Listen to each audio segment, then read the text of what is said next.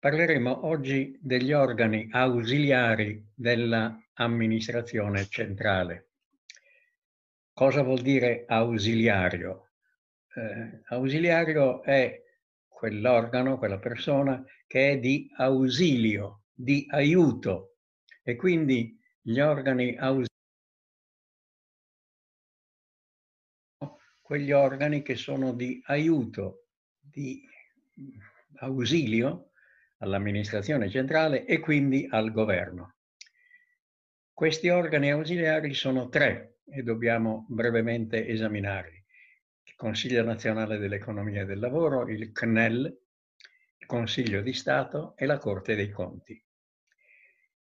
Mm, abbiamo poi anche altri organi ausiliari, l'Avvocatura dello Stato e in parte si può considerare organo ausiliario la conferenza Stato-Regioni, città e regioni e poi la conferenza unificata. Iniziamo dal Consiglio nazionale dell'economia e del lavoro. È un organo di consulenza delle Camere, quindi del Parlamento, e del governo per le materie economiche e del lavoro. È disciplinato dall'articolo 99,2 della Costituzione. È composto da esperti e rappresentanti delle categorie produttive, in numero di 111, 12 dei quali, oltre il Presidente, sono nominati dal Presidente della Repubblica. Gli altri sono designati dalle categorie e dalle organizzazioni sindacali maggiormente rappresentative. E bisogna qui fare delle critiche a questo organo, perché egli, questo organo dovrebbe svolgere funzioni consultive e di iniziativa legislativa.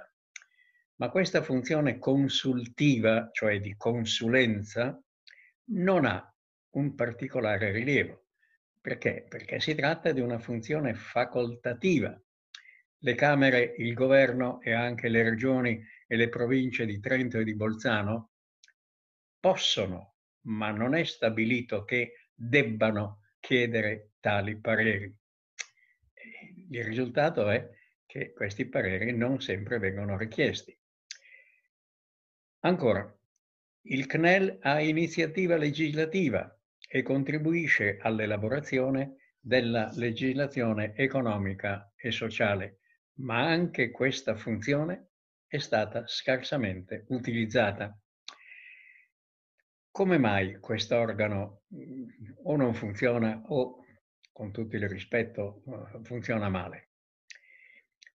Si pensava che questo organo potesse essere una camera di compensazione, un punto di incontro per i vari problemi del capitale e del lavoro e quindi potesse trovare la sintesi sui complessi problemi e sulle tensioni che vi sono tra capitale e lavoro. Ma questo obiettivo non si è realizzato e quindi bisogna dire che quest'organo, pur avendo notevoli potenzialità, oggi non è un organo completamente inutile, però svolge attualmente solo funzioni di studio e di ricerca, quindi molto diverso da quello che si voleva prospettare per lo stesso organo.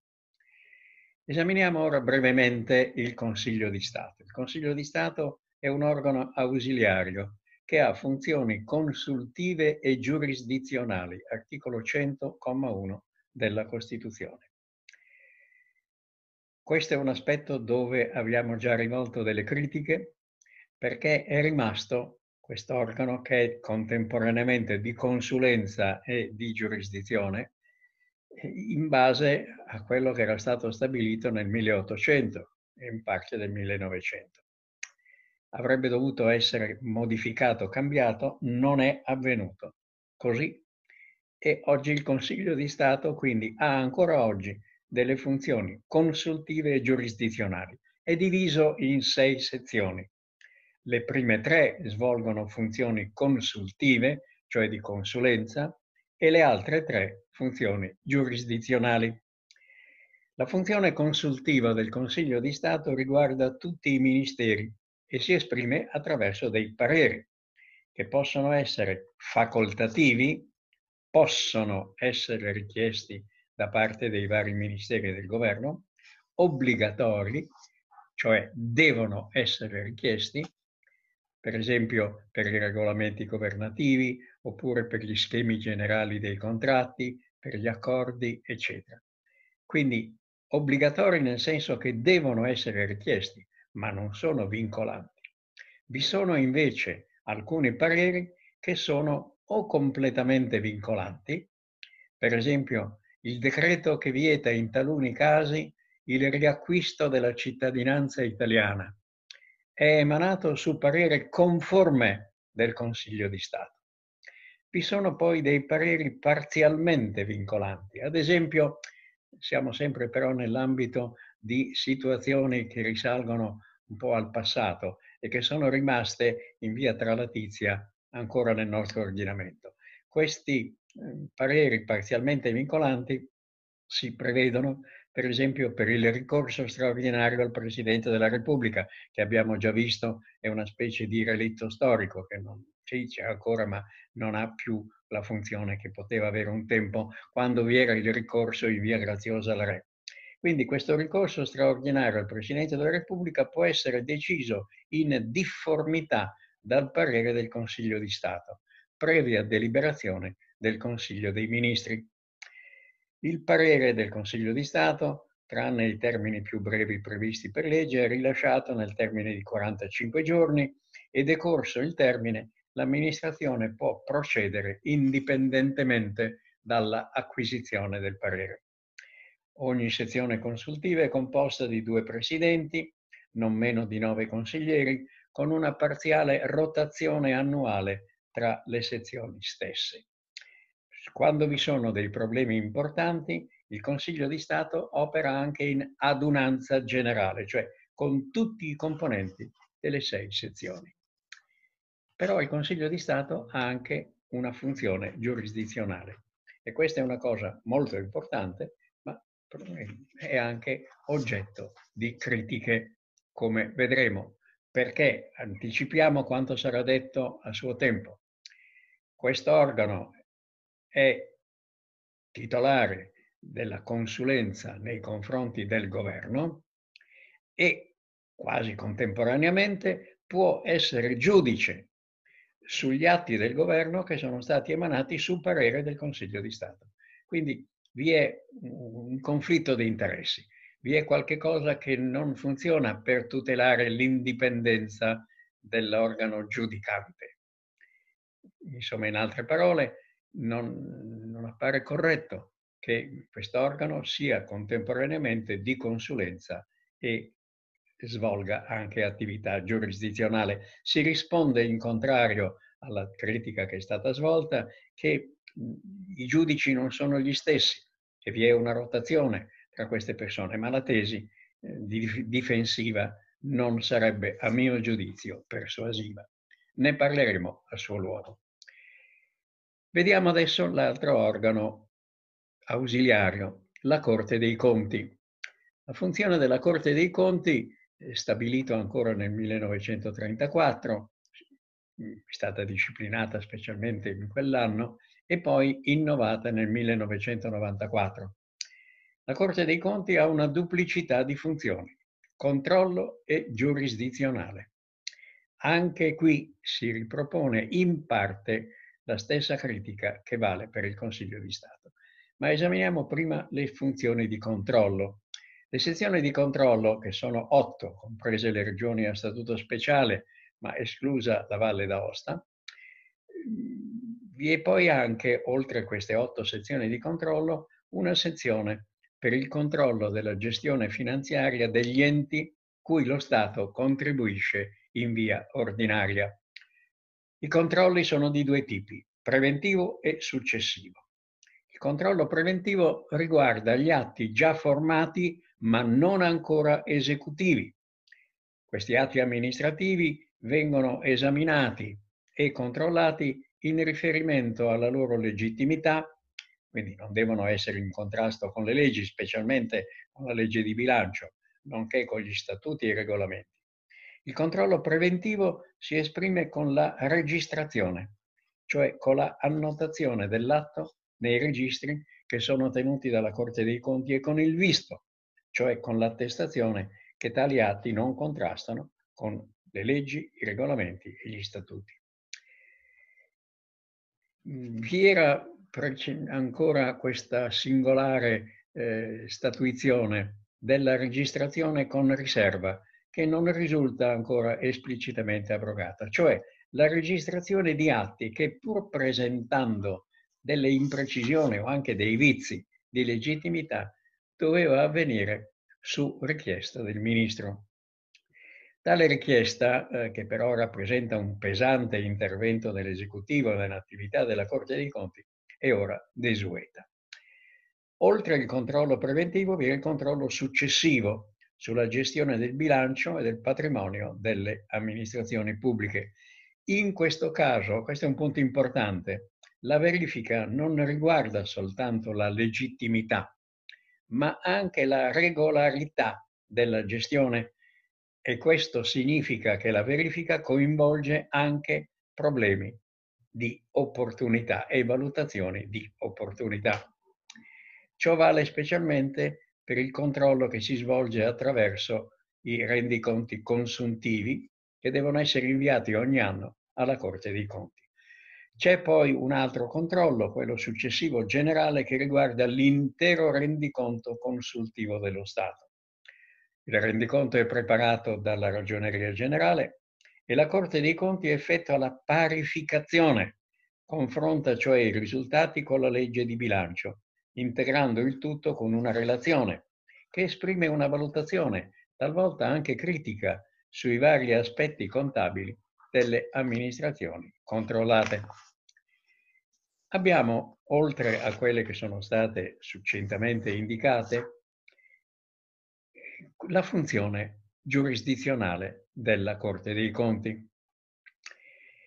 La Corte dei Conti svolge una funzione giurisdizionale e anche qui c'è questa commistione tra controllo e giurisdizione che, a giudizio di chi vi parla, non appare persuasiva, riguarda la responsabilità patrimoniale e contabile dei funzionari civili e militari dell'amministrazione pubblica, nonché le controversie in materia di pensioni.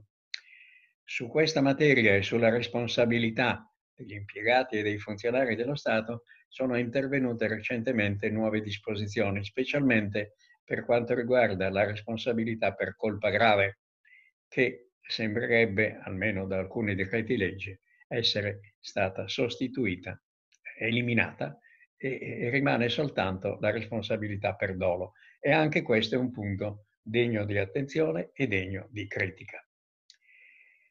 Abbiamo poi altri organi ausiliari dell'amministrazione dello Stato abbiamo l'avvocatura dello Stato. Anche lo Stato, come ogni persona, può avere il proprio avvocato. Quindi l'avvocatura dello Stato è un organo di consulenza legale, ma anche la, la rappresentanza e l'assistenza in giudizio delle amministrazioni dello Stato e degli altri enti pubblici che sono autorizzati ad avvalersi della loro opera. È formato dall'Avvocatura Generale dello Stato e da avvocature distrettuali che hanno sede in ogni capoluogo di regione e comunque in ciascuna sede di corte d'appello. Gli avvocati dello Stato sono disciplinati dal rapporto di pubblico impiego. Un altro organo che è sorto recentemente e che può essere considerato ausiliario è la conferenza Stato-Regioni e poi la conferenza Stato-Città e autonomie locali. Sono quegli organi che sono stati creati per cercare di evitare questi contrasti così marcati tra Stato e Regioni, che si sono poi tradotti in eh, cause, in controversie, specie davanti alla Corte Costituzionale.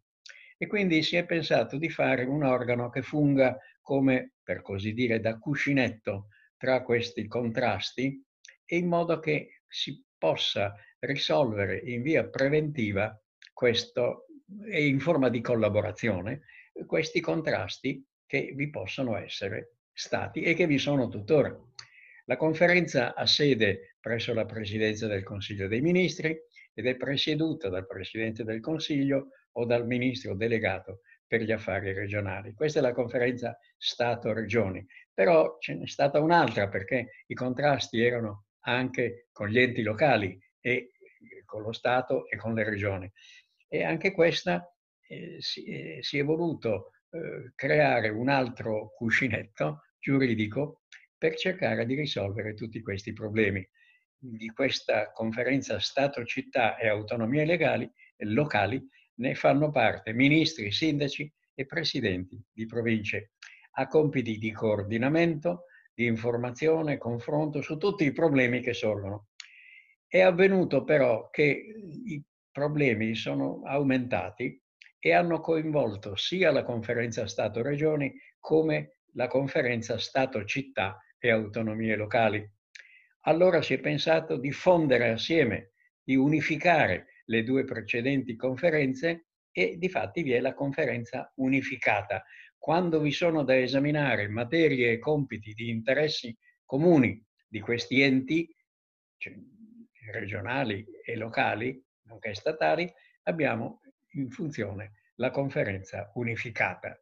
Questo però dimostra che ancora oggi i rapporti fra Stato Regioni, tra Stato, Regioni e enti locali non sono rapporti armonici, sono rapporti conflittuali che sono andati eh, sempre davanti alla Corte Costituzionale che ha cercato con attenzione e prudenza di risolvere questi problemi, ma si è cercato di fare un esame di questi problemi prima in via preventiva attraverso queste conferenze Aggiungasi che anche il funzionamento di queste conferenze, per il numero ampio di persone che ne fanno parte, non è certamente facile, ma comunque tende a avere l'obiettivo di evitare questi scontri giuridici eh, continui, costanti e piuttosto gravi che vi sono tra Stato, regioni ed enti locali.